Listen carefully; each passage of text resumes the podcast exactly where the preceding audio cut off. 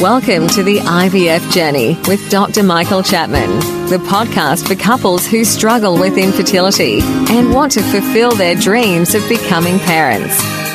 To access previous episodes packed with ideas, solutions, and tips that actually work, head over to Dr. Chapman's IVF podcast on iTunes. You can also ask questions by contacting Dr. Chapman's rooms on 1800 111 483 or by emailing him michael.chapman at ivf.com.au.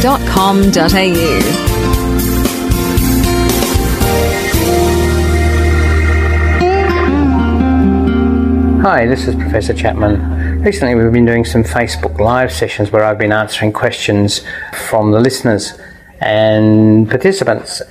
What you're about to hear now is some audio of those segments, and I hope they'll be useful for you. What happens if the first IVF cycle is unsuccessful? And if a person has PCOS, what are the chances in terms of percentage of getting pregnant? Let me deal with that. Two different questions sorry, the first one was about what do you do if you fail. But the most important thing is to have a discussion with the doctor or the specialist, and preferably a specialist who understands the game. Keep saying the same things. Find it as someone who's committed to infertility, not a part timer, uh, because they will look at the cycle, what the treatment regime was, what the number of eggs were that you got, what was the fertilization rate, what was the creation of embryos, how many were in, and looking at that, that and deciding if we change things, can we do better? That's what we're aiming for.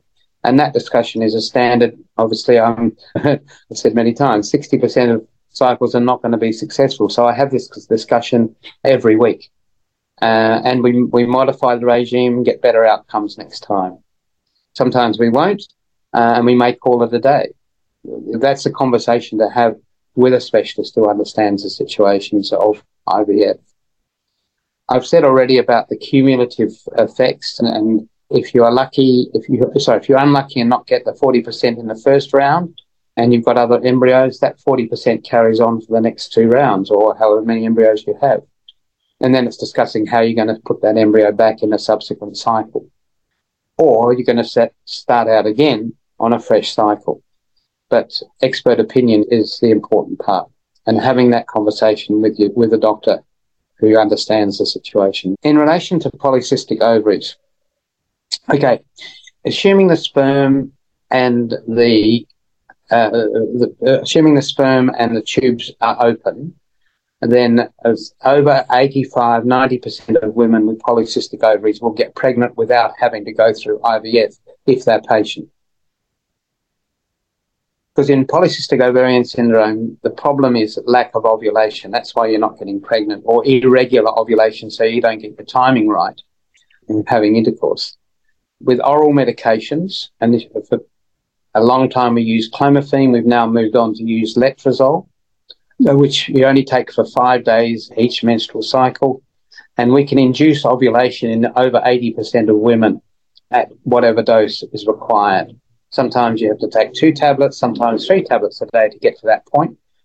But in the majority of cases, we will get ovulation. And once we get ovulation, we're turning you back into a normal person in terms of chances of success, which is the 15% per cycle. That still means you've got to be patient once we get you ovulating. Three months will probably get you a 40 to 50% chance of being pregnant just from tablets. If you go on for six months, you'll get up to that 80 odd percent chance of a pregnancy. But that's with very simple oral tablets who have very few side effects. If that fails, we then move on to injections to induce ovulation. And that again is, is highly successful.